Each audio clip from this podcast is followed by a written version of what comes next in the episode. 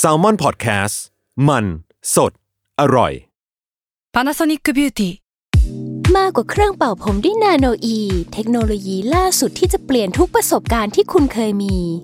นาโนอีมอยส์เจอร์พลัสเพิ่มความชุ่มชื้นให้เส้นผมหลังใช้งานมากขึ้นถึง 18 เท่า พร้อมชะลอการเฟดของสีผมสำหรับคนชอบทำสีผม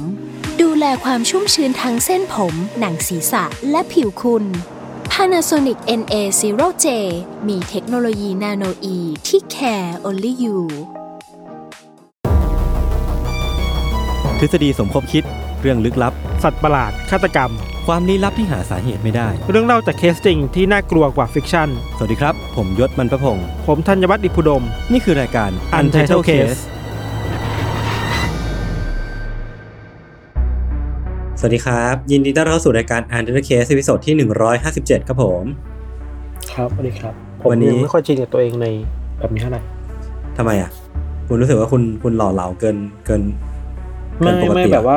ทำไมต้องกลับมาซูมันอีกแล้วเนี่ย อ๋อ ใช่เพเราราะว่าเลยผ่านพ้นยุคที่แบบ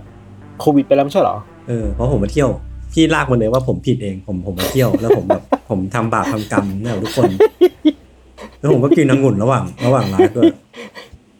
ก็ขอโทษแทนยศด้วยนะครับ ถ้าใครครับจะคิดว่าทำไมเป็นแบบนี้แล้วก็อืมความผิดก็อยู่ตรงหน้าของทุกคน ใช่ครับก็ยังคือผมเนี่ย ลาพักร้อนสองอาทิตย์ แต่ว่าผมก็ยังอัดรายการอยู่ แล้วก็ยังคงแบบคอมเมนต์งานยังคงตอบทำงานอยู่เรื่อยๆครับผมเรียกได้ว่าย้ายสถานที่ทำงาน ครับ นั่นแหละ ก็เรื่องของคุณยศครับผม ตอนนี้ผมอยู่ที่ฟินแลนด์นะครับเผื่อใครอยากรู้ ก็สภาพห้องจริง ๆ คือ ยังไม่ค่อยกล้าอวดเท่าไหร่เพราะว่าห้องรกมาก แล้วก็สภาพข้างนอกเนี่ย ถ้าถ้าถ้าให้ทุกคนดูก็จะคิดว่าเอออยู่บางนาแล้วมึงแอคไปอยู่ฟินแลนด์เพราะว่าแบบแดดร้อนแดดแรงจัดแล้วแบบเออมันก็ไม่ได้ต่างอะไรกับอยู่บ้านขนาดนั้นครับ วันนี้ตอนที่มันมันจะออนเนี่ยมันคือวันที่สิบกันยายนพี่โจก็เลยเสนออืมธีมมาว่าเป็นเรื่องของนายวันวันก็คือวันที่เหตุการณ์ที่มันเกิดขึ้นในวันที่สิบเอ็ดกันยายนในปีสองพันหนึ่งที่เป็นเหตุการณ์ที่ใช่เครื่องบินชนตึกเนาะแล้วมันก็อืมอืมมันมันเป็นเหตุการณ์ที่ทุกคนรู้จักกันดีแหละ แล้วก็มันเป็นเหตุการณ์ที่เปลี่ยนแปลงอะไรหลาย ๆ อย่างในในในระดับประเทศในระดับโลกเนาะใช่เปลี่ยนแปลงหลายวงการมากเลยเราเพิ่งใช่เคยดูสารคดีเรื่องอดีตของสถาปัตยกรรมอะได้ถูกอืมเปลี่ยนแปลงไปเพราะเหตุการณ์นี้ว่าการออกอืมแบบการออกแบบตึกสูงสูง ๆ มันต้องถูกทบทวนใหม่เพราะเหตุการณ์นี้ด้วย เพราะว่ามันมีแบบอืมมันเรียกว่าความร้อนปะอ่าฮะอ่าฮะเพราะในเชิงวิศวกรรมในเชิงสถาปัตยกรรม หรือไม่ในเชิง ความมั่นคงนู่นนี่นั่นสัญญาณการเตือนภัยอะไรอย่างเงี้ยเนาะอืมแล้วก็แบบ มาตรการต่างๆ บนเครื่องบินที่แบบก็รัดกุมมากขึ้นมาก ๆ จากจากเหตุการณ์แบบนี้เนาะอืมแล้วก็จริงๆ คือผมว่าที่มันใช่เปลี่ยนไปใช่มากที่สุดมันคือแบบ ความรู้สึกของผู้คนอะกับการนั่งเครื่องบินกับการความปลอดภัยในชีวิตประจำวันว่า เราเองก็ไม่สามารถคาดเดาได้ขนาดนั้นว่า มันจะเกิดอะไรขึ้นในชีวิตเราในอีกแค่ไม่กี่วินาทีข้างหน้าอะไรเงี้ยเนาะเราเราว่าคนในยุคนี้อะหมายถึงอืมวัยอืมประมาณเนี้ยเรายศอะไรเงี้ยอืมก็น่าจะ เห็นเหตุการณ์นี้ด้วยตาตัวเองแบบถ่ายทอดสดแบบไลฟ์จริงๆอะอ่าฮะแต่ยศไม่รู้เท่าไหร่แต่เราอะผมไม่เห็นดูทีวีผมจริไม่งๆเห็นเว้ยผมยังเด็กอยู่ห้าเราอืมหรอ อืมเราอยู่หน้าจอแล้วเราเห็นว่ามันมีเครื่องบินมาชน อืมตอนแรกไม่รู้ตอนแรกไม่เห็นตอนแรก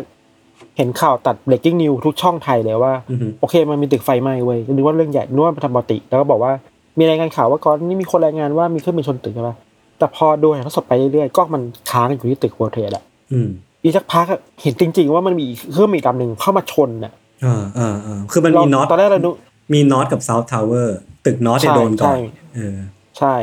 ตอนนั้นนึกว่าภาพ replay อืมแต่แต่ผู้ประกาศข่าวบอกเลยว่าไม่ใช่อันนี้คือเหตุการณ์สดจริงๆนะมันมีเครื่องบินอีกลำหนึ่งมาแล้วที่แบบโอ้แม่งคนชนลุกที่อะนี่อะเออ เออมันคือ การก่อการร้ายที่ยุคสมัยใหม่จริงๆอะที่อืมทำคนทั่วโลกเห็นพร้อมกันอะครับ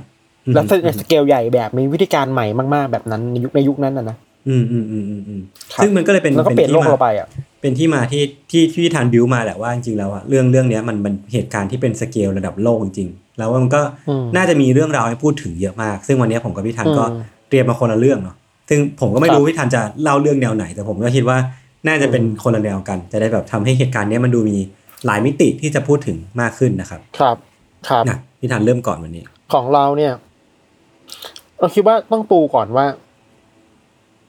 เหตุการณ์แนววันๆน่ะ มันก็คือก่อการร้ายเนาะเป็นครั้งอืมใหญ่ที่สุด แล้วก็อืเรียกได้ว่าสร้างความกลัวให้กับผู้คนในทั่วโลกได้ มากที่สุดเหตุการณ์หนึ่งในประวัติศาสตร์โลกสมัยใหม่ของเราด้วยซ้ำไปครับอืมอืมย้อนกลับไปในช่วงเวลานั้นนายศมันมันคือช่วงวัน11กันยาปี2001ช่วงเช้าเนาะ8 9โมงอะครับอืม หลังจากที่มันมีเครื่องบินลำแรกคือสายการบิน American Airlines Flight 111เนาะอืมได้พุ่งเข้าชนที่ตึก World Trade Center ในตอน8โมง48นาทีเนี่ยอืมหลังจากนั้นอีก17นาทีอย่างที่เราเล่าไปเมื่อกี้อะ17นาทีต่อมาก็มีเครื่องบินลำที่2คือ United Airlines Flight 175อืมก็พุ่งชนตึก World Trade อีกอีกตึกหนึ่งอีกฝั่งหนึ่งเนาะคู่กัน แล้วเหตุการณ์ต่อมาคือ35นาทีต่อมาเนี่ยก็มีเครื่องบินลำที่3อืม อันนี้เป็นสายการบิน American Airlines Flight 77อืมพุ่งเข้าชนที่เพนทากอนเพนทากอนคือกระทรวงกลาโหมของอเมริกา ในตอน9โมง37นาทีอืมคือเรียกได้ว่าหนึ่งภายในหนึ่งชั่วโมงอะยชญ์ มันอืมมีเหตุโจรกรรมเครื่องบินมีการนำเอาเครื่องบินสามลำมาชนในจุดสำคัญในอเมริกาอืมพูดให้ชัดขึ้นก็ได้ว่า ถ้า World Trade Center มันคือสัญลักษณ์ของทุนนิยมอืมการค้าเศรษฐกิจโลกเนาะอืม เพนทากอนมันคือความมั่นคงการทหารน่ะอืมแล้วมันเหมือนจะขาดอีกอย่างหนึ่งไปคือการเมืองอะอ่าอ่าอ่าอ่าเออ หลังจากที่มันมีเหตุการณ์เหล่านี้เกิดขึ้นนะครับอืมในช่วงเวลาเดียวกันเองอะตัดภาพไปที่ทางเขาเรียกว่าเป็นศูนย์บังคับการการบินในอเมริกาเนาะครับคือศูนย์ควบคุมการบินนะครับเขาก็มีการสั่งให้เครื่องบินทุกลำที่อยู่ในอเมริกาตอนนั้นอะ ต้อง landing อืมอืมไม่ให้บินแล้วหรือเครื่องบินไหนที่กำลัง take off ก็ต้องหยุด ระงับเที่ยวบินไป คุณห้ามบินขึ้นและทุกทุกบิน ทุกเครื่องบินที่กำลังบินอยู่ต้องนำมาลงที่ airport อืมเพื่อไม่ให้เกิดการก่ออะไรเพิ่มเติมอะเนาะคือพอคำสั่งนี้มันถูกเผยแพร่ออกไปแล้วครับ ก็แน่นอนว่าเครื่องบินทุกลำที่อยู่บนน่านฟ้าอเมริกาก็ทำตามอะอืมก็รีบกลับมารีบบินเข้ามาลงฉุกเฉินใน airport ที่ใกล้ตัวเองที่สุดนะครับแต่ท่ามกลางฝูงบินต่างๆที่กำลัง landing ลงมาเนี่ย มันมี เครื่องบินหนึ่งลำเว้ยที่ไม่ทำตามคำสั่งนี้อะยชญ์อืมคือนอกจากไม่ทำตามแล้วอะ ทิศทางการบินของเครื่องบินลำนี้อะมันกำลังมุ่งหน้าไปยังเมืองหลวงของอเมริกาคือวอชิงตันดีซีอ่าซึ่งเป็นจุดที่มีทำเนียบขาวแล้วก็ Capitol Hill คือรัฐสภาอเมริกาอยู่อะอืมก็คืออการย่างที่เราบอกไปเออใช่อย่างที่เราบอกไปคือถ้าเวลเท e คือทุนนิยมเศรษฐกิจ เพนทากอนคือความมั่นคงทางทหารอืม ทำเนียบขาวแล้วก็รัฐสภา มันคือศูนย์กลางการเมืองอะของอเมริกาอืมเผลอๆคือศูนย์กลางการเมืองโลกด้วยซ้ำไปอะครับ เที่ยวบินนี้ครับ มันคือเที่ยวบินของสายการบิน United Airlines เที่ยวบิน 93 เนอะเดี๋ยวเราจะเล่าย้อนกลับไปว่ามันเกิดอะไรขึ้นบ้างกับสายการบินนี้ เครื่องบินครับลำนี้นะครับ คือในช่วงเช้าของวันนั้นเองอะของวันที่ 11 กันยาครับ ที่สนามบินชื่อว่า Newark อืมในรัฐนิวเจอร์ซีย์ เช้าวันนั้นก็มีเครื่องบินหลายลำเนี่ยที่มีกำหนดการว่าต้องบินออกไปยังปลายทางต่างๆ หนึ่งในนั้นคือเครื่องบินลำนี้แหละคือ United Flight 93อืม flight เนี่ยครับมีกำหนดว่าจะต้องออกบินจากสนามบินตอน8โมงเช้า โดยที่ปลายทางของของ flight นี้มันคือที่สนามบินนานาชาติในซานฟรานซิสโก โดย flight เนี่ยมีผู้โดยสารขึ้นเครื่องมาด้วย 37 คนอืมแล้วถ้ารวมลูกเรือรวมคนขับแล้วก็ มีทั้งหมด 44 คนอืมก็ไม่เยอะมากเนาะอืมในตอนแรกอะยศมันก็ดูเป็นการบินที่ไม่น่ามีอะไรผิดปกติไว้ยนับเลื่อนดีคือเครื่องบินก็ราบรื่นดีเครื่องบินก็ออกเดินทางไปได้ตามเวลาปกติครับ แล้วก็ไม่ค่อยมีไม่มีเห็นอะไร ไม่เห็นไม่เห็นอะไรแปลกๆเกิดขึ้นเท่าไหร่ครับ แต่พอเครื่องบินมันออกไปได้ประมาณสัก 46 นาทีเนี่ยอืมมันก็มีเหตุการณ์ที่สร้างความแตกตื่นให้กับคนบนเครื่องบินแล้ว เพราะว่า อยู่ดีๆก็มีชายเชื้อสายอาหรับสี่คนนะครับอืมซึ่งนั่งอยู่ใน business class นะอืมลุกออกจากที่นั่งตัวเองแล้วก็เอาผ้าสีแดงอะมาโพกหัวตัวเองไว้อืมอืมในตอนนั้นคือเวลาประมาณ9โมง28นาที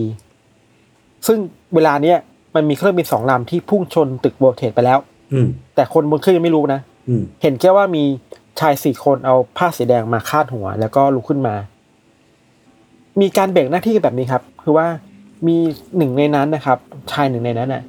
ลุกขึ้นมาแล้วก็หยิบมีดพกขึ้นมา บางคนบอกว่ามันคือมีดมีดปอกผลไม้บางคนบอกเป็นคัตเตอร์เนาะครับแล้วก็เอามีดเนี่ยครับ เดินไปแทงผู้โดยสารคนหนึ่งที่อยู่ใน first class เหมือนกันอ่าแทงจนเสียชีวิตเลยเว้ยทันทีโดอะยไม่มีสาเหตุอะไรเลยอ่าฮะจากนั้นน่ะเขาก็เอามีด อันนี้แหละ คนเนี้ยนะครับ ก็ไปข่มขู่แอร์โฮสเตสครับแล้วบังคับให้เธออะ ไปยังตรงประตูที่เป็นห้องคนขับอะห้องกัปตันอะคอกพิทอะอืมแล้วบังคับให้เธอแบบเรียกให้คนขับเปิดประตูออกมา อืม พอกัปตันเปิดประตูออกมาเนี่ย หนึ่งในคนร้ายก็เข้าไปในคอกพิทแล้วก็เหมือนกับลากตัวคนขับอะออกมาจากที่นั่งเว้ยอ่าแต่โชคดีที่ว่าเข้าใจว่ามันคือระบบออโต้พายロอะอ่าเพราะฉะนั้นการไม่มีคนขับอยู่แป๊บหนึ่งมันจะไม่เป็นอะไรมากครับ ที่น่าสนใจคือว่านอกจากเอากัปตันออกมาแล้วอะหนึ่งในโจรที่ตามมาด้วยอะก็เข้ามานั่ง ที่คนขับแทนและสามารถขับเครื่องบินต่อไปได้แบบปกติมากเว้ยแสดงว่ามีการซักซ้อมมาแล้วมีการตระเตรียมมาแล้ว ใช่แปลว่าคนคนเนี้ยอืมเคยมีทักษะในการขับเครื่องบินมาแล้ว รู้ว่าอุปกรณ์ต่างๆมีในการควบคุมเครื่องบินต้องทำยังไงบ้างอะแปลว่าเหตุการณ์เนี้ยมันคือเหตุการณ์ที่ถูกวางแผนมาแล้วอย่างดีอะอืมอืมไม่ใช่เหตุบังเอิญเนาะไม่ใช่โจรทั่วไปสถานการณ์ตอนนี้ในห้องขับก็ค่อนข้างวุ่นวายมากครับยศอื มมีเสียงที่ถูกบันทึกไว้ว่า มันมีเสียงที่คนขับน่าจะเป็นกัปตันตัวจริง พูดว่า mayday mayday เหมือน mayday พูดกับศูนย์ควบคุมอะครับรวมถึงเสียงแบบวุ่นวายอยู่ข้างหลังเหมือน background เหมือนเสียงคนตะโกนเป็นภาษาที่ฟังไม่รู้เรื่องแบบวุ่นวายเถียงกันเถียงกันมาน่าจะแบบน่าจะว่าน่าจะแบบว่ามีการต่อสู้กันเกิดขึ้นอะอืมตัดภาพมาใน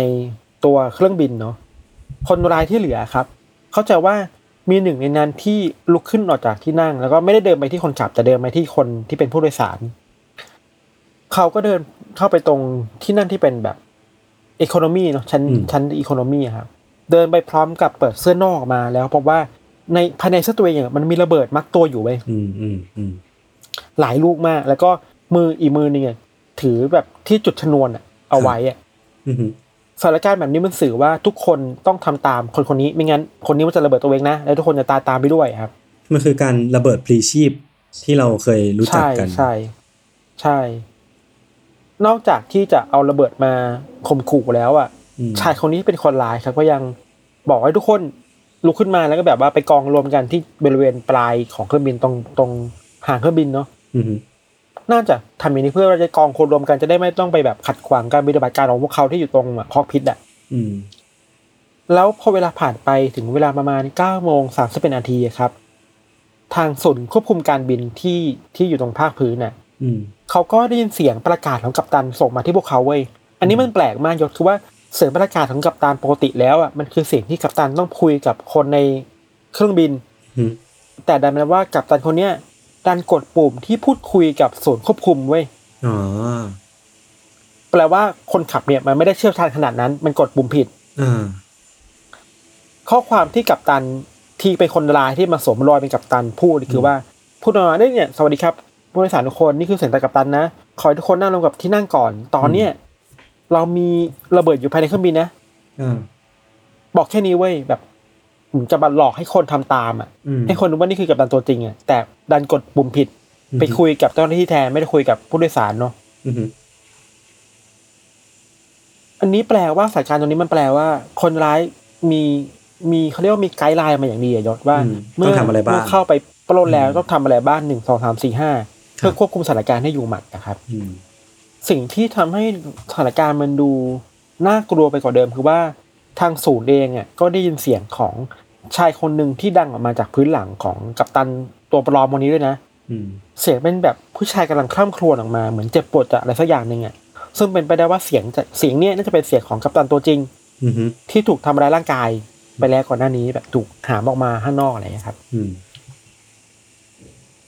ขณะเดียวกันนอกจากเสียงของคนที่คร่ำครวญด้วยความเจ็บปวดแล้วจะมีเสียงความวุ่นวายที่แบบ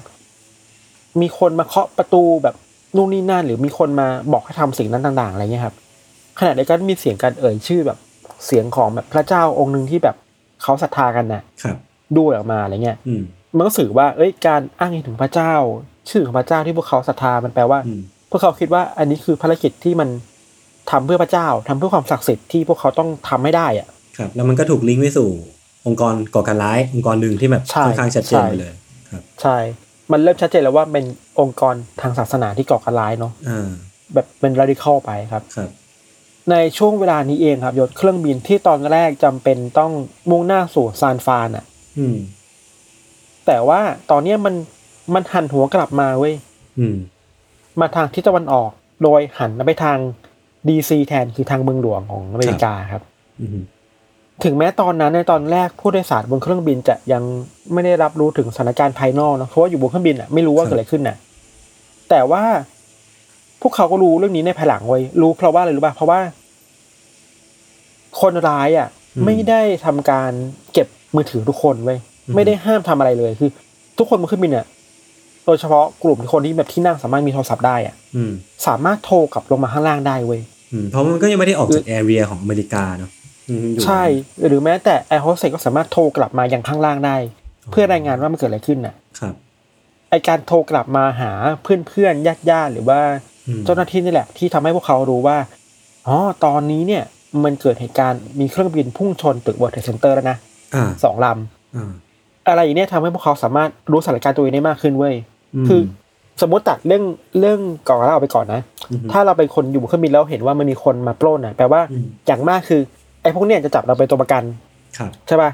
เพื่อที่แบบพอแลนดิ้งปุ๊บมันจะต่อรองเราเพื่อแลกค่าไถ่หรือแลกข้อตกลงอะไรบางอย่าง อืมไม่น่าอันตรายถึงชีวิตอะแต่พออือฮึพวกเขารู้แล้วว่าเฮ้ยมันมีสองลำก่อนหน้านี้ที่แบบพุ่งชนตึกโบเทสไปแล้วแปลว่าอืมพวกเขากำลังอยู่ในอีกอีกลำหนึ่งที่ พวกผู้ร้ายพร้อมจะพลีชีพทุกคนเพื่อเป้าหมายตัวเองอะอืมคือพวกเขาอาจจะไม่รอดอะพูดง่ายอืมๆ ข้อมูลที่เราไปอ่านมาครับยศมีมีบอกเล่าด้วยว่ามีหลายคนมากบนเครื่องบินที่โทรกลับมาหาครอบครัวตัวเองครับเพื่อบอกเล่าว่า ตอนนี้มันเกิดอะไรขึ้นบ้างบนเครื่องบินให้กับญาติๆให้เพื่อนๆฟังเนาะอืมมีเหตุการณ์หนึ่งที่เออรู้สึกว่าน่าสนใจมากคือว่า มีชายคนหนึ่งชื่อว่าคุณทอมเบอร์เน็ตเขาโทรกลับมาเล่าเรื่องให้กับภรรยาฟัง ตอนนั้นเวลาประมาณเก้าโมงครึ่งแล้วเขาเล่าว่าเหมือนที่เราเล่าให้ยศฟังเลยว่า เนี่ย ตอนนี้อยู่บนเครื่องบินนะ แล้วก็มีคนร้ายเนี่ยพกผ้าสีแดง หยิบมีดมาแทงผู้โดยสารหลายคนบางคนเสียชีวิตไปแล้วด้วยซ้ำไปอืมบางคนก็มีระเบิดติดตัวครับ เดี๋ยวก็มีผู้โดยสารบางคนพูดประมาณว่าเออเนี่ยสถานการณ์เราไม่ดีเลยนะ ผมกลัวว่าจะเกิดอะไรขึ้นกับพวกเรามากๆเลยอะไรเงี้ยอืมอืมแล้วก็มีแอร์โฮสเตสคนหนึ่งชื่อว่าคุณซีซีไลน์ครับ คุณซีซีเนี่ย ก็เป็นแอร์โฮสเตสแล้วก็โทรหาสามีของเธอที่อยู่ที่บ้าน เหมือนกับว่าโทรไปแล้วไม่ติดก็เลยต้องฝากข้อความเป็น voice message เอาไว้ครับยศอืมเธอฝากข้อความไว้ตอน9โมง47นาที เสียงในข้อความเนี่ยเศร้ามากยศแต่ว่า เรื่องก็คือนี้ว่า เสียงในข้อความของซีซีอะเป็นน้ำเสียงที่ค่อนข้างนิ่งมากๆอะอืมเราวิเคราะห์ไปเองว่า เธอน่าจะทำพยายามควบคุมสติเพราะเธอเป็นแอร์โฮสเตสไงครับเพื่อควบคุมให้ทุกคนแบบมีกำลังใจว่าเราจะรอดนึกออกปะด้วยหน้าที่ของเธอเธอต้องทำสิ่งนี้ให้มัน ให้มันแบบทุกคนสบายใจที่สุดอะ ด้วยด้วยน้ำเสียงที่ค่อนข้างนิ่งมากๆนะครับซีซีพูดกับสามีว่า เออเนี่ย ตอนเนี้ยเธออยู่ใน อยู่ในเครื่องบินนะ อยากให้คุณฟังดีๆนะ ให้คุณฟังสิ่งที่ฉันกำลังจะพูดดีๆนะว่า ตอนเนี้ยอืมฉันโทรมาจากเครื่องบินที่ถูกไฮแจ็คไปแล้วอืมอยากจะบอกเธอว่าฉันรักเธอนะอืมช่วยบอกลูกๆด้วยนะว่าฉันละก็รักพวกเขามากแค่ไหนอะอืมตอนนี้ฉันกำลังตั้งสติอยู่ แล้วได้ยินมาเหมือนกันว่ามันมีเครื่องบินที่พุ่งชนตึกเวิลด์เทรดไปแล้วอืม ฉันหวังว่าจะได้เห็นหน้าคุณอีกครั้งหนึ่งอืมฉันรักคุณนะ แล้วก็ลาก่อน คือถึงแม้ว่าเสียงช่วงต้นน่ะ จะนิ่งมากๆอะยศ แต่ที่เราไปฟังมาคือว่า ในช่วงที่บอกว่า ฉันหวังว่าจะได้เห็นหน้าคุณอีกครั้งหนึ่ง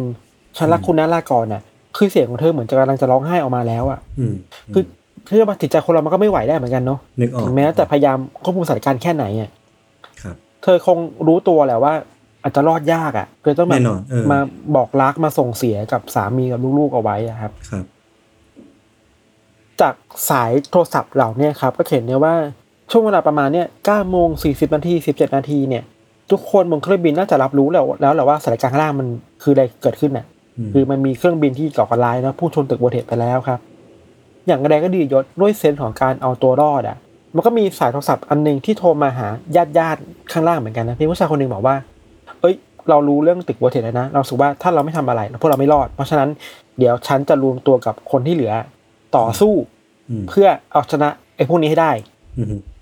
แล้วก็หายไปเลยเว้ยติดต่อไม่ได้เว้ยแต่สามารถวิเคราะห์ได้ว่า โอเค มันมีคความพยายามของผู้โดยสารกลุ่มหนึ่งจริง ๆ นะที่พยายามจะต่อสู้กับพวกผู้ก่อการร้ายเหล่านี้ครับ ครับ จากข้อมูลตามที่เป็นแบบ เสียงบันทึกเนอะที่แบบถูกปล่อยออกมาในเวลาต่อมาครับ ก็พบว่ามีกลุ่มผู้โดยสารที่พยายามจะบุกเข้าไปที่ประตูคนขับอะเข้าใจว่าน่าจะต่อสู้กับคนร้ายที่ยืนเฝ้าเรียบร้อยแล้วแหละ ด้วยความที่แบบเขามีอาวุธแค่มีดนะมองสู้ได้ไม่ยากหรือแบบระเบิดก็เป็นระเบิดปลอมมายศไม่ได้กดจริงอะกดจริงก็ไม่มีอะไรเกิดขึ้นนะอืมมีเสียงที่ศูนย์บังคับการได้ยินจากห้องคอกพิทนะครับ คือเสียงเหมือนไม่มีคนมาเคาะประตูหนักมาก เสียงเหมือนมีคนวุ่นวายที่ประตูห้องคนขับเยอะมาก แล้วมีประโยคนึงที่ดังขึ้นมาจากข้างหลังประตู พูดเป็นภาษาอังกฤษว่า if we don't we will die อะอืมคือเหมือนกับว่าเฮ้ยทุกคนบุกเข้าไปห้องนี้ ถ้าเราไม่ทำอะพวกเราตายนุ้ยเออ เข้าใจคือมันเหมือนความแบบว่า หลังหลังหลังชนฝาแล้วอะคือถ้าไม่สู้อะยังไงก็ตายอยู่ดี ไม่รู้ว่าจะเกิดอะไรขึ้นแน่ใช่ เพราะฉะนั้นต้องสู้อะไม่สู้เราก็ตายอะๆอืม ถึงแม้เราจะไม่รู้เหตุเพราะเราจะไม่เห็นภาพนะว่ามันเกิดอะไรขึ้นในคอกพิทนั้นบ้างครับครับ แต่ข้อมูลที่ศูนย์ควบคุมรับรู้คือว่าเครื่องบินลำเนี้ยหลังจากที่จากจากที่ไทม์ไลน์ในช่วงเวลาเนี้ยอืมมันมีความพยายามขับส่ายมากๆเลยเว้ยยศอ่าฮะ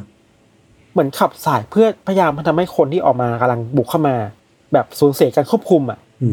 ม แบบหล่นไปข้างหลังอืมแบบไม่สามารถมาทำอะไรทรงตัวที่ตรงบริเวณเออประตูทรงตัวไม่อยู่อะมันมีอ่าคนแบบนั้นจริงๆว่าแบบขับส่ายซ้ายขวาแบบรุนแรงมากๆมันพยายามอืมแบบต่อสู้กับคนที่อยู่ข้างหลังอะไรอย่างเงี้ยครับอืมแล้วเข้าใจว่าอยู่ดีๆมันก็มีเสียงกระจกแตกเว้ยครับ ซึ่งไม่รู้ว่าเป็นกระจกประตูหรือกระจกที่ไหนแตกอะแต่ทำให้เห็นภาพว่าสถานการณ์มันดูเข้มข้นมากๆในการที่จะเข้าไปเปิดประตูในห้อง คนขับเครื่องบินให้ได้อะอืมและเข้าใจว่าเปิดประตูเข้าไปได้เว้ยมีความพยายามแย่งกันอยู่ แย่งที่จะแบบว่าหาคนมาขับอะเราลืมเล่าไปว่า ในกลุ่มคนที่พยายามต่อสู้กับผู้ก่อการร้ายครับยศอืมมีหนึ่งคนที่มีความรู้เรื่องการบินเว้ยอืมเพราะฉะนั้นผู้โดยสารสามารถรวมตัวกันเพื่อต่อสู้ได้เอาเอาคนเนี้ยไปขับแทนให้ได้ เพื่อจะได้รอดอะอืมแบบนี้เนาะ ข้อมูลที่ศูนย์ควบคุมรับรู้อยู่บ้างคือเสียงเสียงสนทนาต่างๆอะไรนะครับ คือ มันมีการต่อสู้ภายในห้องเนาะแล้วก็มีการพยายามขับสายไปมา พอเวลาผ่านไปสักครู่หนึ่งครับจะเห็นว่าเครื่องบินมันลดระดับลงอย่างรวดเร็วอะอืมเหมือนพยายามจะแบบพุ่งลงมาให้ได้อะครับ แล้วจากนั้นส่วนย์ควบคุมก็ไม่สามารถติดต่อเครื่องบินไฟ 93 นี้ได้อีกเลยเว้ยในเวลาประมาณ 10โมง3นาที ก็คือขาดการติดต่อไปเลย ใช่หันต่อไปเลย ก่อนที่จะมีรายงานว่ามีคนเห็นเครื่องบินลำเนี้ยพุ่งชนเข้ามาบริเวณทุ่งโล่งแห่งหนึ่งในเมืองชื่อว่า Stony Creek ในรัฐเพนซิลเวเนียครับ พอมีเจ้าหน้าที่ดับเพลิงเจ้าหน้าที่กู้ภัยไปถึงเหตุการณ์ก็พบว่าเครื่องบินลำนี้คือแบบแตกเป็นเสี่ยงๆแล้วอะ แล้วก็อืมไม่น่ามีใครที่รอดชีวิตออกมาได้จากเหตุการณ์นี้เลยนะครับ อย่างเศร้า เหตุการณ์นี้ตอนแรกทุกคนก็ยังไม่รู้นะแต่ว่า การกู้ภัยก็สามารถไปกู้พวกเขาเรียกว่าอะไรนะกล่องดำอะแบ็ Black บ็อก box อะเออต่างครับๆแล้วทำให้เห็น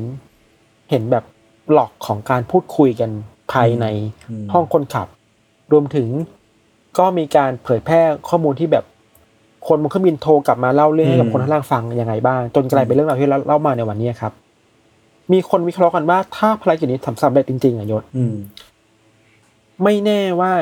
จุดต่อไปที่เขาที่ก่อเหตุ คือถ้าไม่ใช่ White House ก็ต้องเป็นรัฐสภาอเมริกาเว้ยซึ่งแน่นอนว่า มันจะเปลี่ยนแปลงเหตุการณ์ในวันๆไปอีกขั้นหนึ่งใช่เลยอะมันจะทำให้ภาพของความน่ากลัวในการก่อการร้ายอืมมันมันยกสเกลขึ้นไปอีกอะครับนึกภาพว่าเหตุการณ์วันนั้นมัน White House มีเครื่องบินมาพุ่งชนอะอืมถึงแม้ว่าจอร์จบุชจะหนีไปได้แล้วจริงๆเกือบถูกอืมถูกเก็บไว้ safe house ไปแล้วแต่ว่าอืมมันคือสัญลักษณ์อะเนาะอืมอืมอืมอืมอำนาจของเออแต่ที่เรา ของอเมริกาจะสั่นคลอนมากอย่างนี้เนาะใช่ยิ่งถ้าเป็นแบบศูนย์กลางของตอนนั้นอะครับตอนนั้นในยุคนั้นน่ะอเมริกามันคือศูนย์กลางของโลกศูนย์กลางอืมกลางเมืองโลก เพราะฉะนั้นเออศูนย์กลางการเมืองของโลกของอเมริกาก็คือ White House และรัฐสภาเออจริง มันยิ่งทำให้ภาพความน่ากลัวของเหตุการณ์ในวันมันดูทวีความรุนแรงครับขึ้นไปอีกอะอืมอืมอืมอืมเออ แล้วเหตุการณ์นี้ครับก็ทำให้ในเวลาต่อมาถูกบอกเล่าว่าเออผู้คนใน flight 93มันเหมือนฮีโร่ของอ่าชาติไปเลยนะครับมันคือการพยายาม ต่อสู้เพื่อเอาตัวรอดอย่างหนึ่งแล้วแหละอืมอืมอืมในขณะเดียวกันพวกเขาสามารถยับยั้งผู้ก่อการร้ายไม่ให้แบบทำเหตุที่น่ากลัวกว่านี้ได้ครับครับอืมที่เราเล่ามาส่วนใหญ่ก็มาจากนี่แหละ เอามาจากบทสนทนาในกล่องดำที่มีคนค้นเจอเนาะอืมจากสายโทรศัพท์ที่คนเล่ามา จากบนเครื่องบินอะไรเงี้ยครับอืมแล้วก็มีมีข้อมูลอีกนิดหน่อยคือว่าในสารคดีที่เราไปดูมาหลาย ๆ เรื่องก็พูดตรงกันว่า หรือข้อมูลจาก FBI ก็พูดตรงกันว่า คนที่ถูกได้รับอาสาว่าจะเป็นคนขับที่เป็นพวกก่อร้ายอะอืมจริงๆแล้วเขาต้องปฏิบัติเนี่ยปฏิบัติงานเนี้ยก่อนล่วงหน้าประมาณเกือบ20นาทีเลยเว้ยอืมแต่เหมือนกับแบบตัดสินใจช้าไปอะไม่รู้ทำไมเหมือนกันอืมคือเครื่องบินอะมันบินมาไกลเว้ยอืมแทนคือมันบินมาไกลเกินไปที่จะกลับไปถึงบอถึงดีซีได้อย่างทันท่วงทีอะอ่านึกออกแปลว่า แปลว่าคนเนี้ยที่รับภารกิจเนี่ยมีความลังเลในใจอยู่ประมาณหนึ่งเออซึ่งเราก็ไม่รู้ว่าความลังเลนั้นมันเกิดขึ้นมาจากอะไรเนาะ ใช่ใช่อืมแต่ก็มีบางข้อมูลบอกว่าในบรรดาคนขับเครื่องบินทั้งสี่ลำที่ก่อเหตุอะ คนเนี่ยเป็นคนที่เฮาไคด้าสึกแบบ ไว้วางใจน้อยที่สุดเว้ยอ๋อเออเออก็เป็นไปได้เหมือนกันครับ ครับ สุดท้ายก็เหตุการณ์นี้ก็ทำให้มีผู้เสียชีวิต ก็ทั้งหมดคือสี่สี่คนครับ รวมทั้งตัวผู้ก่อการร้ายด้วย อืมก็เป็นเครื่องบินอีกลำหนึ่งเนาะที่แบบอืม ถูกไฮแจ็คไปแล้วก็กลายเป็นเครื่องมือในการก่อการร้ายครับยศครับประมาณนี้เศร้าเศร้า คือพออืมพอพี่ทันเล่าแบบเป็นบทสนทนาหรือว่าเป็นเป็นเรื่องที่มันเกิดขึ้น โดยที่มันเป็นมันไม่ใช่ภาพแบบชัดเจนเนาะมันเป็นภาพมัวมัวอืมขมุกขมัวที่เราปฏิปต่ออมจากจากเสียงจาก voice mail จากเสียงที่บันทึกไว้อะไรเงี้ย ผมรู้สึกว่าอืมมันเป็นเหตุการณ์ที่ ที่น่าเศร้าเหตุการณ์หนึ่งเลยอะแล้วแล้วพอนึกภาพตามแล้วมันหดหู่มากๆเลยอะว่าใช่เออมันไม่ควรจะเกิดขึ้นเลยนะแล้วแล้วพวกเขาก็สู้เพื่อเพื่อชีวิตของตัวเองอะอืม คือสู้กันต่างกันน่ะหมายถึงว่าอืมผู้ก่อการร้ายก็สู้ด้วยเหตุผลที่เขาคิดครับว่าอเมริกาคือสิ่งชั่วร้ายเออเป็นสิ่งตรงข้ามกับพระเจ้าของเขาอะไรเงี้ยครับครับในข้อมูลที่หนึ่งที่เราไปอ่านมาจาก New York Times เนาะอืม New York Times อะเขาได้ ทานสคริปต์ทั้งหมดของ black box มาเว้ยยศอ๋อแล้วก็เรียงมาให้ดูเลยว่าตั้งแต่ก่อนเหตุจนถึงสุดท้ายอะอืมมีคำพูดว่าอะไรบ้าง ที่น่ากังวลใจมากๆคือว่าสุดท้ายทานสคริปต์สุดท้ายที่ New York Times รายงานมา คือคำว่า Allah is greatest อะอืมฮึคือ Allah คือที่สุดแล้วอะอืมพูดเลยคือคือคือจุดสูงสุดอะครับซึ่งเราคิดว่ามันน่ากลัวนะคือ เมื่อคนอ้างศาสนามาทำการเพื่อฆ่ามนุษย์ด้วยกันเองอะอืมอันนี้คือความน่ากลัวนะเราเรารู้สึกว่าเรื่องนี้มันต้องคุยกันแบบ ลงรายละเอียดแบบละเอียดออกประมาณหนึ่งเว้ยคือคือว่า เวลาเราพูดถึงองค์กรก่อการร้ายที่อ้างอิงศาสนาแบบอัลกออิดะอะไรเงี้มียอุดมการณ์ชัดเจนแน่วแน่ใช่อ้างอิงพระผู้เป็นเจ้า อ้างอิงครัอับลเลาะห์อะไรครับ จริงๆ แน่นอนแหละ เราไม่สามารถเหมารวมได้ว่าคนที่นับถืออิสลามจะเป็นผู้ก่อร้าย ซึ่งอันเนี้ย ร้ายแรงกอัว่านเนี้ยเราเราต่อต้านอิสลามเออโฟเบียมากอ่าๆถือว่ามันไม่ไม่กระถูกเหมารวมขนาดนั้นอือฮึคนที่ก่อการคือเป็นกลุ่มคนที่เขาเรียกว่า radical อะอ่าสุดสุดขั้วโต่งสุดโต่งเออสุดโต่งมากๆเนาะสามารถเอาชีพตัวเองแล้วเอาชีวิตคนอื่นไปไปก่อการร้ายได้ ซึ่งอันเนี้ยเป็นสิ่งที่น่ากลัวในสังคมโลกครับอืมแล้ว เราจะพูดว่าศาสนาเป็นสิ่งที่ทำให้คนมันก่อการร้ายกัน เราคิดว่ามันพูดยากครับแต่แต่เรานึกถึงอันหนึงคือ เราอะตอนเราเรียนปอตรีอะครับมาที่ที่รัฐศาสตร์ธรรมศาสตร์ก็คุยกับอาจารย์ มันเป็นคลาสปรัชญาเนี่ยแหละปรัชญาการเมืองอะไรเงี้ยวิชาแบบการเมืองศาสนา มีข้อถกเถียงหนึ่งในคลาสที่เราเรียนกับอาจารย์ว่า อาจารย์ชนคิดว่าตกลงแล้วศาสนาเนี่ยมันทำให้คนออกมาฆ่ากันก่อการร้ายกันได้หรือเปล่าอะอืมอืมมันมีโจทย์หนึ่งที่ดีเบตกันในห้องเรียนตอนนั้นน่ะคือว่า หรือว่า ศาสนาไม่ได้เป็นตัวทำให้คนไปก่อการร้ายหรือว่าบางส่วนของศาสนาอืมีส่วนทำให้คนทำเป็นแบบนั้นอืมผู้ดีแบบคือ หรือว่าสิ่งที่พวกเขาทำอะผู้ก่อการร้ายคือ หยิบแค่บางส่วนในศาสนา บางส่วนเท่านั้นนะมาตีความใหม่ เพื่อให้สอดรับกับเป้าหมายอุดมการณ์ทางการเมืองของตัวเองอะอืมอืมเพื่อทำให้เป้าหมายตัวเองมันชอบทำอะอืมเพราะฉะนั้นเราไม่สามารถพูดได้ว่าทั้งศาสนามันแย่อะอืมแต่มันคือแค่ part หนึ่งเท่านั้นที่บางคนหยิบมาเพื่อฉวยโอกาส มาทำให้อุดมการณ์ตัวเองมันดูเข้มข้นมากขึ้นน่ะครับเรื่องนี้มันละเอียดอ่อนเนาะเราว่าศาสนาแล้ว เราต้องย้ำอีกทีว่าเราอะไม่เห็นด้วยกับ Islamic phobia เว้ยรู้สึกว่าครับ Islamic phobia ก็เป็นสิ่งน่ากลัวเหมือนกันแล้วมันสิ่งที่เกิดขึ้นจริงหลังจาก nine one one คือแบบ มีคนที่เป็นเชื้อสายอาหรับอะที่แบบอืมขึ้นเครื่องบินแล้วถูกแบบ ถูกจับตาเป็นพิเศษอะอืมมันคือการ stereotype คนเป็นแบบนั้นไปเลย ซึ่งมันผิดแน่ๆเนาะนึกออกแต่ในขณะในกันเราก็ต้องมองให้ชัดเจนว่า อ๋อสิ่งที่ทำให้เกิด radical เหล่านี้มันคืออะไรบ้าง อืมอืมอืมครับ ประมาณเนี้ยยศครับ ค่อนข้างซับซ้อนและละเอียดอ่อน อืมเรื่องของเราประมาณนี้ครับ เดี๋ยวพักฟังโฆษณาสักครู่ครับ แล้วกลับมาฟังเรื่องยศต่อในเบรกหน้าครับ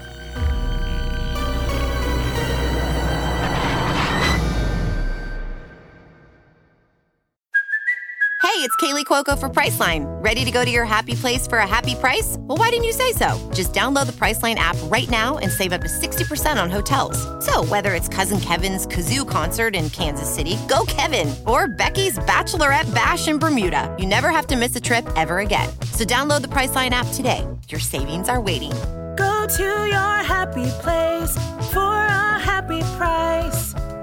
Go to your happy price, Priceline.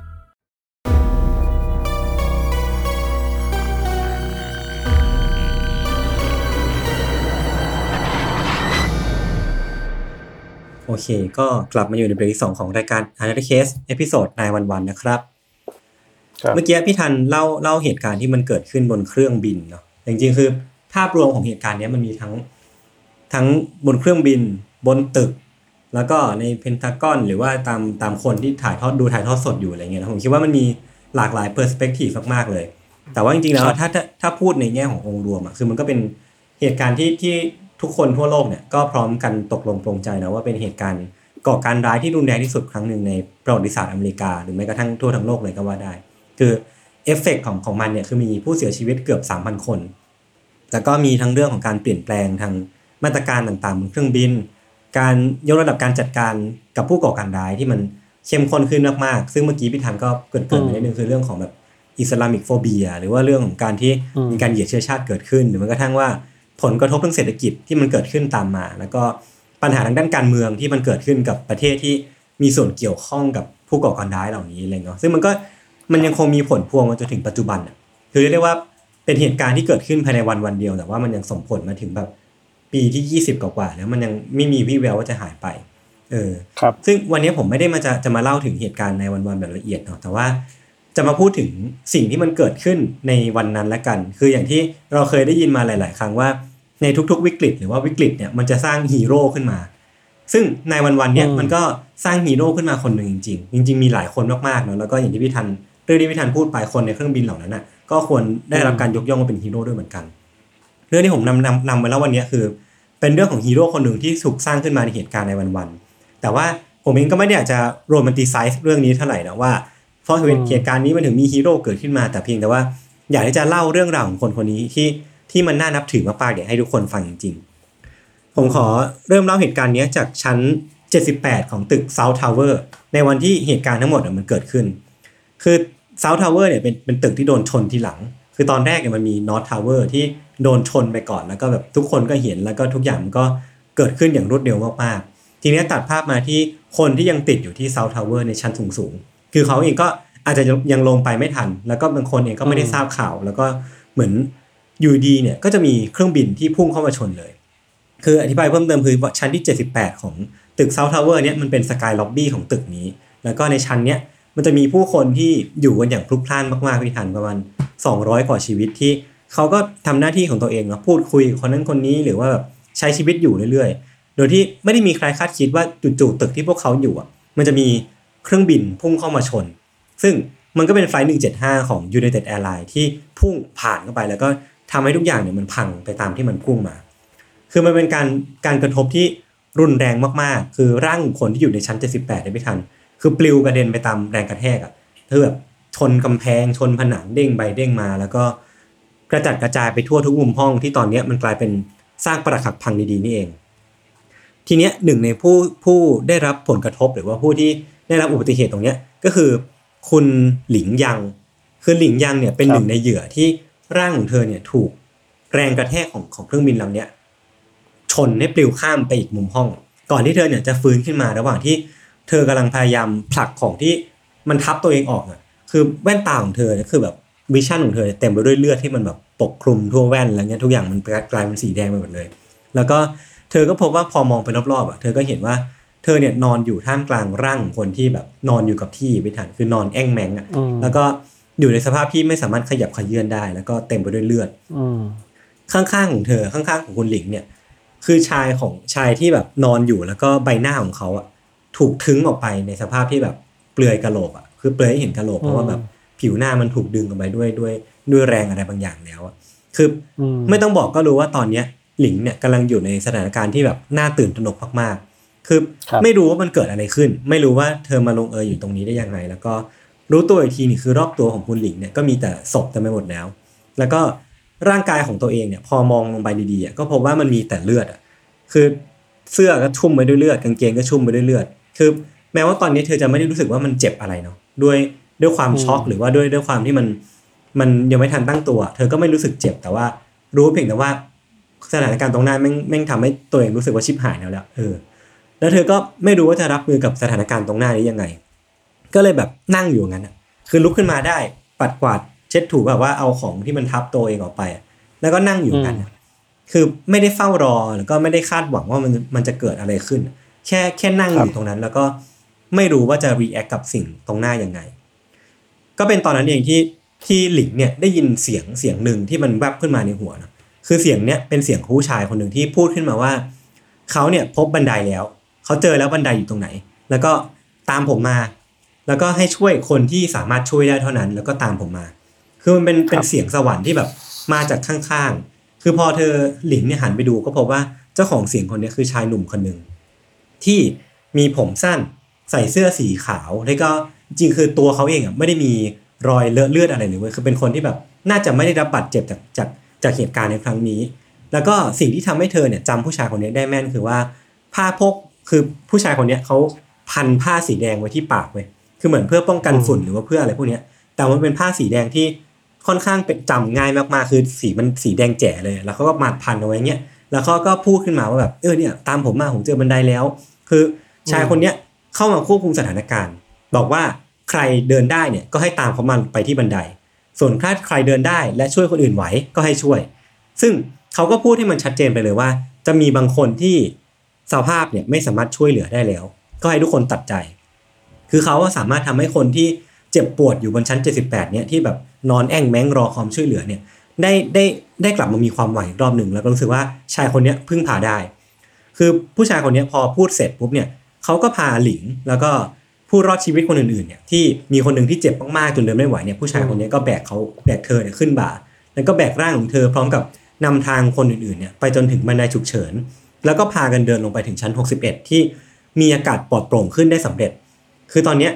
สถานการณ์เนี่ยมันเริ่มดีขึ้นมากๆ คือเรียกได้ว่าจากจากก่อนหน้านี้ที่แบบมันสิ้นหวังมากๆ แล้วก็หลิงเองหรือว่าแม้กระทั่งว่าผู้รอดชีวิตคนอื่นๆเองเนี่ยก็ไม่รู้จะทำยังไง ปรากฏว่าชายคนเนี้ยก็เข้ามาช่วยควบคุมสถานการณ์ได้ แล้วก็พาทั้งทั้งหมดเนี่ยลงมาที่ชั้น 61 ที่น่าจะปลอดภัยได้แล้วสำเร็จ ทุกอย่างเนี่ยมันก็เริ่มดีขึ้นมากๆหนทางข้างหน้าเนี่ยมันก็เริ่มปลอดโปร่งก่อนที่ชายคนเนี้ยที่เป็นเจ้าของผ้าโพกหัวสีแดงเนี่ยก็จะพูดขึ้นมาว่า ผมจะกลับขึ้นไป ผมขอกลับขึ้นไปนะ เพราะว่าผมต้องไปช่วยคนอื่นต่อ แล้วชายคนเนี้ยก็ทิ้งผู้คนเหล่านี้ไว้ ที่ชั้น 61 แล้วเขาก็วิ่งกลับขึ้นไปที่ชั้น 78 เพื่อไปช่วยเหลือคนอื่นต่อไป คือจากปากจากคำบอกเล่าของผู้รอดชีวิตหลังจากนั้นนะพี่ทัน เชื่อกันว่ามีคนสามกลุ่ม ซึ่งเราไม่รู้จำนวนนะว่ามากน้อยเท่าไหร่ แต่ว่ามีอย่างน้อยสามกลุ่มที่เห็นชายที่พวกเขาเรียกกันว่า man in red bandana หรือว่าผู้ชายในผ้าโพกหัวสีแดง เนี่ยอืมมาช่วยเหลือ มาคอยชี้ทางไปบันไดมีมาคอยแบบอุ้มคนที่บาดเจ็บไปส่งที่บันไดจนได้ คือครับเขาช่วยให้พวกเขาเนี่ยรอดออกไปจากตึกได้ตอนที่เจ้าหน้าที่เนี่ยมาช่วยเหลือ ก่อนที่ตึกเนี่ยอืมมันจะร่วงหล่นลงมา แต่ว่าเหตุการณ์เนี้ยมันก็ผ่านไปเนาะคือเราก็รู้ดีว่าตำตึกมันร่วงลงมา แล้วก็มีผู้เสียชีวิตแล้วสุดท้ายเนี่ยเหตุการณ์ทุกอย่างมันก็จะคลี่คลาย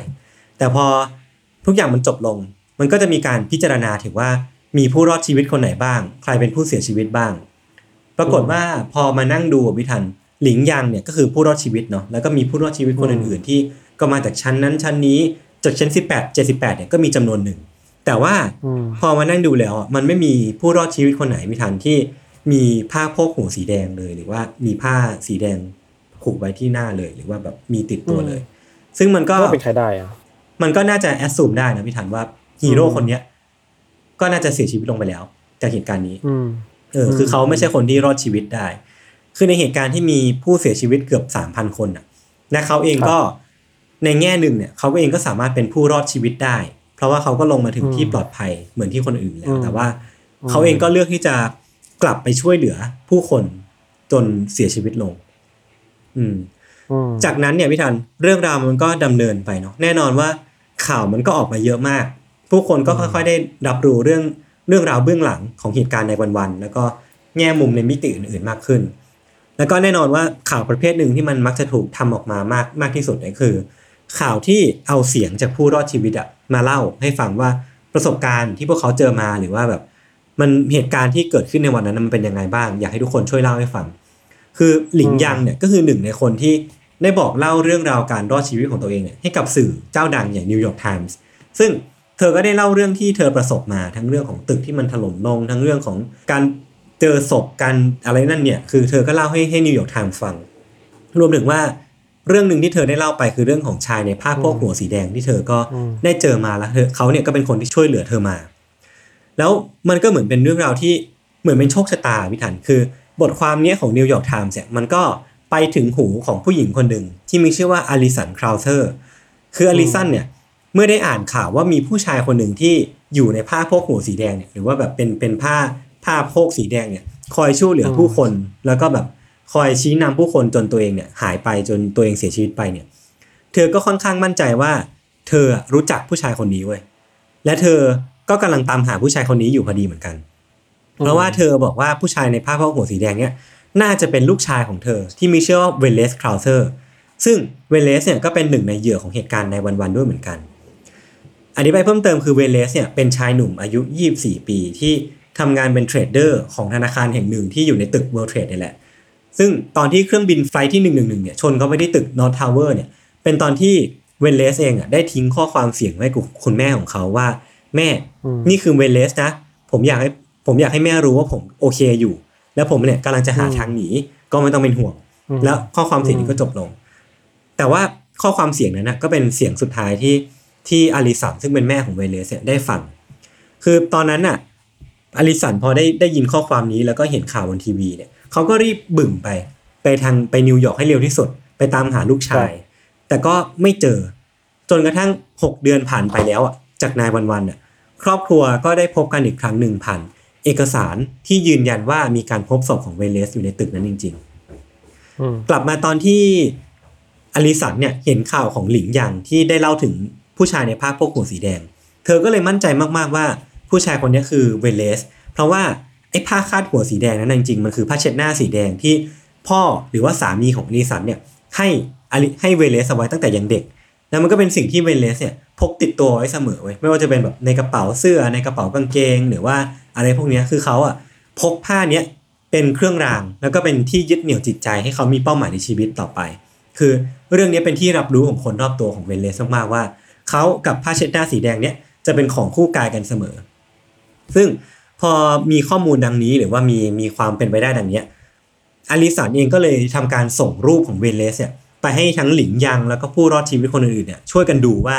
ผู้ชายที่ช่วยคุณในภาพพกของสีแดงเนี่ยใช่คนนี้หรือเปล่า ใช่ลูกชายของเธอหรือเปล่า ซึ่งผลเนี่ยมันก็ปรากฏว่าทุกคนเนี่ยพูดเป็นเสียงเดียวกันว่า ใช่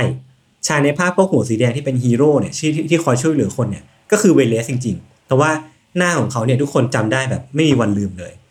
และสุดท้ายเนี่ยชื่อของชายในผ้าโพกหัวสีแดงที่ช่วยเหลือผู้คนเอาไว้ในเหตุการณ์ nine one one เนี่ยก็ถูกเฉลย แล้วก็จดจำใหม่ว่าคือเวเลสคราวเซอร์นั่นเอง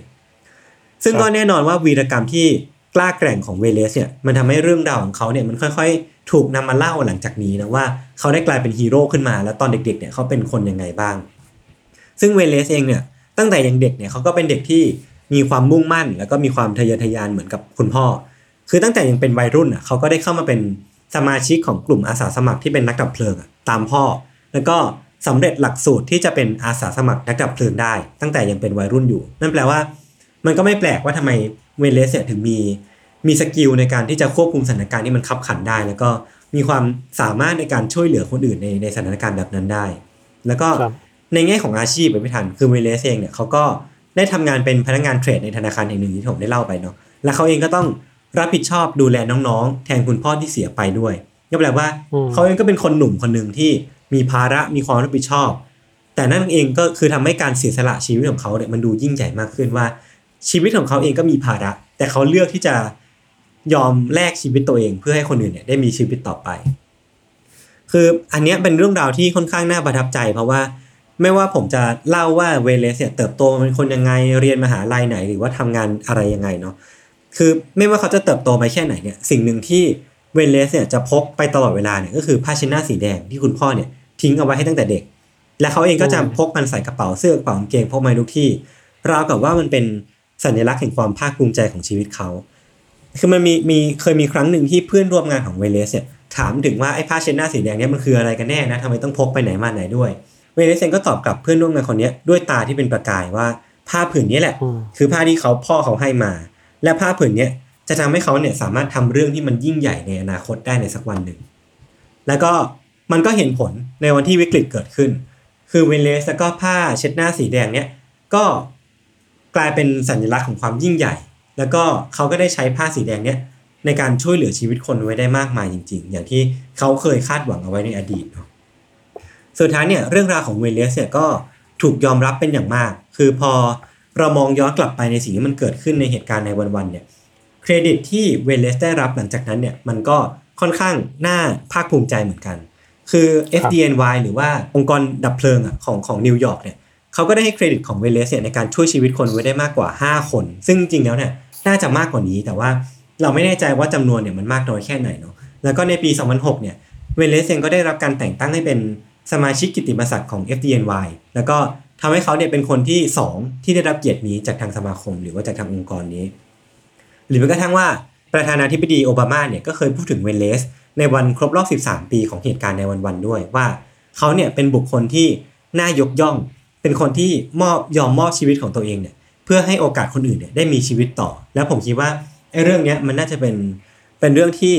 ไม่ได้ เป็นคุณสมบัติที่ไม่ได้ไม่ได้เกิดขึ้นได้ในทุกๆ คนนะกัน เป็นเรื่องของการเสียสละให้กับอะไรบางอย่างที่มันยิ่งใหญ่ไปมากกว่าชีวิตตัวเอง แล้วก็ที่สำคัญเลยพี่ถันคือว่า ชื่อของเขาหน้าตาของเขาแล้วก็แบบวีรกรรมของเวเลส แล้วก็ผ้าโพกหัวสีแดงของเขาเนี่ย มันจะถูกจดจำโดยเหล่าผู้คนที่เขาช่วยชีวิตเนี่ย ไปตลอดกาลผมคิดว่ามันอืมมันไม่น่ามีคนลืมได้นะว่า คนคนเนี้ยอืมในในเรดเ a นดาน่าเนี่ย เป็นคนที่คอยเคยช่วยเหลือชีวิตเขาแล้วทำให้เขาเนี่ยสามารถมีชีวิตอยู่ได้จนถึงทุกวันนี้นะครับ อืมอันนี้ก็เป็นฮีโร่ตัวจริงเรื่องราวเออฮีโร่ฮีโร่มากๆ ซึ่งผมเองตอนตอนหาข้อมูลเรื่องนี้พี่ทัน ผมก็รู้สึกว่ามันก็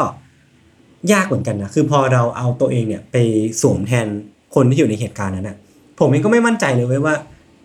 เราเรากล้าพอที่จะเสียสละชีวิตตัวเองให้กับคนอื่นหรือเปล่า เป็นคนแปลกหน้าที่เราไม่รู้จัก แล้วมัน มันต้องเป็นเรื่องราวที่ยิ่งใหญ่แค่ไหนวะในการที่จะทำสิ่งที่มันเกิดขึ้นนะอืมอืมใช่อืมใช่เคย เคยเห็นเรื่องราวแบบนี้เยอะเหมือนกันเนาะอืม เวลาเราพูดถึงแบบ อย่างกู้ภัยดับเพลิงที่เออเข้าไปเออในตึกนั้นหรือพยายามเข้าไปช่วยเหลือก็แบบเขาพร้อมเสี่ยงชีวิตตัวเองแค่ไหนเพื่อช่วยเหลือครับคนออกมาอะไรเงี้ย อืม อืมน่าสนใจดีเนาะ คือแบบอืมถ้าเป็นเราเราคงแบบยังไงเราก็เราก็ลืมไม่ได้เหมือนคนเหล่านั้นแหละว่าใช่เออใช่เรารอดใช่ชีวิตมันจะจากเหตุการณ์ที่มันใหญ่ขนาดนี้เนี่ยอืมอืมอืมอืมคือมันก็กลายเป็นว่าจริงๆแล้วเหตุการณ์ในวันๆเนี่ย ผมคิดว่ามันมันสามารถเล่าได้กว้างเนาะทั้ง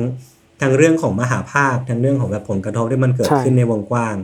แล้วก็ใช่เหตุการณ์ที่มันดูใหญ่ขึ้น อย่างเช่นเรื่องของพิทันในเครื่องบินเนาะคือตรงเนี้ยก็เป็นอีกเรื่องใหญ่ที่เป็นสเกลระดับหลายสิบคน หรือว่าเราจะเล่าในแง่มุมของคนตัวเล็ก ๆ ที่เป็นคนธรรมดาอืมที่เป็นฮีโร่อืมในในในการช่วยเหลือชีวิตคนไว้แบบห้าคนสิบคนอะไรพวกเนี้ยจริง ๆ ทุกเรื่องราวเนี่ยในเหตุการณ์ในวันๆเนี่ย มันสามารถหยิบยกมาเล่าได้อย่างเรื่อยๆ เพราะว่าจริงๆแล้วในวันนั้นเนี่ยมันมีอะไรหลาย ๆ อย่างเกิดขึ้นแบบเยอะแยะมากมายจริงใช่ใช่ๆอืมมันมันกระทบคนทุกสเกลเลยเนาะตั้งแต่อืมคนอืมตัวเล็กตัวน้อยแบบคนเดินถนนทั่วไปคนที่ต้องไปทำงานตอนเช้า ใช่ใช่คนที่ต้องไปกู้ภัยคนที่เป็นทหารคอยดูแลความมั่นคง คนที่เป็นผู้นำประเทศ เออ ผู้นำระดับโลกนานาชาติต้องดูแลนโยบายยังไงมันแบบทุกสเกลอะอืมอืมอืมอืมแล้วมันก็เปลี่ยนแล้วเราคิดว่ามันก็เปลี่ยนหน้าฉากของโลกเราไปเยอะอะครับ คืออมความสัมพันธ์ระบบโลกในยุคหลังจากนี้อะมันถึงอืมมีเรียกกันว่ายุคโลกยุคโพสต์ในวันๆก็มีอะคือแบบออมันมันเปลี่ยนโลกเราไปเยอะอะครับครับ วิธีการดูแลความปลอดภัย เราคิดว่า เนี่ยอย่างยศเนี่ยเดินทางไปเนี่ยรู้สึกว่าอืมจริงๆแล้วระบบความดูแลความปลอดภัยคนอืมในสนามบินต่างๆ ในอืมยุคนี้อะมันก็ได้รับผลพวงมาจากในวันวันๆเยอะเนาะใช่ใช่ใช่สนามบินการขึ้นอืมเครื่องบินอะไรเงี้ยเราเราเคยมีเรื่องเล่าขำๆนานแล้วในเมื่อก่อนนานแล้วเราไปทริปสื่อ ไปสนามบินเนี่ยแหละอืมไปต่างประเทศอะไรเงี้ยครับ แล้วก็มีน้องคนหนึ่งชื่อเล่นชื่อบอม อืมอ๋อ รู้ไหมเออเกิดอะไรขึ้นคือ เราไม่สามารถเรียกไอ้นี่ชื่อเล่นชื่อบอมได้เลยเว้ยอ่าฮะห้าต้อมงเป็นพูดชื่เลอยให้มันห้ามพูดเลยห้ามพูดเออชื่อนี้เลยเออถูกว่า เออว่ะ มันมันถึงขั้นเซนซิทีฟขนาดนั้นน่ะอืมอืมอืมแบบอืมมันเปลี่ยนโลกในหลาย ๆ มุมเราที่เราไม่คาดคิดอะการเรียกอืมชื่อคนหนึ่งก็ต้องไม่ได้แล้วว่ามันชื่อบอมอืมบังเอิญเฉยๆอะไรเงี้ยเออเออเออครับครับ ก็ เป็นเหตุการณ์ที่นั่นแหละ เราว่ามันเปลี่ยนโลก แต่อีกมุมหนึงอะเราคิดว่าเราพวกเราก็น่าจะเล่าได้นิดๆคือพวก ทฤษฎีสมคบคิดต่าง ๆ นี่มันเกิดขึ้นกับในวันๆนายศอืมอืมอืมอืมจนถึงทุกวันนี้เราคิดว่ายังมีคนเชื่อในทฤษฎีที่ว่าในวันๆแบบ is not real อะอ่าเป็นมันก็มีแบบคนเชื่อนะเออหรือเป็นเป็นฉากเราเห็นที่มีการเซตขึ้นมาเองอะไรพวกนี้เนาะใช่ใช่เครื่องบินเนี่ยไม่มีอยู่จริงมันเป็นการตัดต่อ อืม มันแค่แบบ สิ่งที่ทำคือก็มีคนในวางระเบิดตึกให้มันล้มลงมาอะไรเงี้ยมันก็มีคนที่ไม่เชื่ออมเรื่องแบบนี้อยู่ทั้งๆที่หลักฐานมันเยอะเยอะแยะมากมายอะนั่นสิมันก็เป็นเหตุการณ์ที่ทำให้เกิดทฤษฎีสมคบคิดเยอะด้วยเหมือนกันรวมถึงทุกวันนี้เราไม่แน่ใจว่าคลิปนี้ถ้าปล่อยไปแล้วคอมเมนต์จะมีคนมาบอกนี่ไงพูดกันเป็นตุเป็นตาทำไมอืมพวกมึงรู้ได้ไงว่ามันเรื่องจริงเนี่ยเราคิดว่ามีอืมเราทำสื่อมาหลายปีมาทุกปียศ อืมเราคิดว่าเต็มตัวได้แล้วครับครับ เราเคยเราเราเคยทายกับน้องที่นี่มาเธอว่าเอออะมีวาระอันนี้เดี๋ยว วันนี้ลงไปเรื่องแนวบันเดี๋ยวต้องมีคนมาคอมเมนต์ได้เลยว่า ไอเนี่ย เรื่องโกหกอเมริกาทำเองอืมแล้วมึงมาตามนัดเลยเว้ยไม่ไม่ยอมแบบเปลี่ยนใจเนาะยี่สิบกว่าปีแล้วก็ยังเชื่อไม่เปลี่ยนใจเขามั่นคงมากเรื่องนี้อยู่ต่อไปกับ conspiracy อยู่คิดว่าเดี๋ยวคลิปนี้เออน่าจะมีคนมาคอมเมนต์นั้นได้ก็น่าสนใจดีครับ ครับผม โอเค งั้นวันนี้ก็ประมาณนี้เนาะจริงๆผมคิดว่าปีหน้าเราก็น่าจะสามารถหยิบยกเรื่องในวันๆมาเล่าได้อีกแหละ เพราะว่าน่าจะมีเรื่องเล่าให้เยอะ ใช่เราเราคิดถึงเรื่องอิสลามิกโฟเบียน่าสนใจเหมือนกันเนาะออออน่าจะเป็นเกรดว่ามันมีอัคดีคดีเกิดขึ้นเหล่านี้อะไรเกิดขึ้นกับคนที่ถูกตีตราถูกเหมารวมไปยังไงบ้างอะไรเงี้ยอืมจริง ๆ แล้วผมคิดว่าเรื่องราวของความขัดแย้งทางศาสนาที่นำมาสู่การก่อการร้ายอะไรเงี้ยคือเราสามารถ เล่าได้ในหลายหลาย ๆ พื้นที่มาก ๆ เลยถึงสามชายแดนภาคใต้เราหรือใช่ว่าใช่อืมอย่าง EP ก่อนหน้านี้อะที่เราเล่าเออเล่าเรื่องใช่ฝรั่งเศสแคทเธอรีนอันเบนั้อร์นก็ซี่โหดกับโหดเลดสัเวสดดิ้งไงอันนั้นก็มีความเป็นศาสนามาเกี่ยวใช่ข้องเออคือศาสนาความขัดแย้งมันไม่ได้เกิดขึ้นไม่แค่ยุคยุคนี้อะยศอืมยุคก่อนหน้านี้มันก็ตีกันมานานแล้วว่าศาสนาอืมแต่นี่น่าจะต้องเศสเลยก็มีนานน่าจะต้องการผู้เชี่ยวชาญเนาะเออที่ที่เป๊ะจริงใช่ใช่ๆสามารถมาเล่าใช่ได้ไม่งั้นใช่เดี๋ยวจะเกิดดราม่าเอาใช่ครับ โอเคงั้นวันนี้ก็ประมาณนี้ครับ ติดตามรายการของเราทั้งสองคนได้ทุกช่องทางของ s ซ m m e r Podcast นะครับ วันนี้พวกผมสองคนลาไปก่อน สวัสดีครับ สวัสดีครับ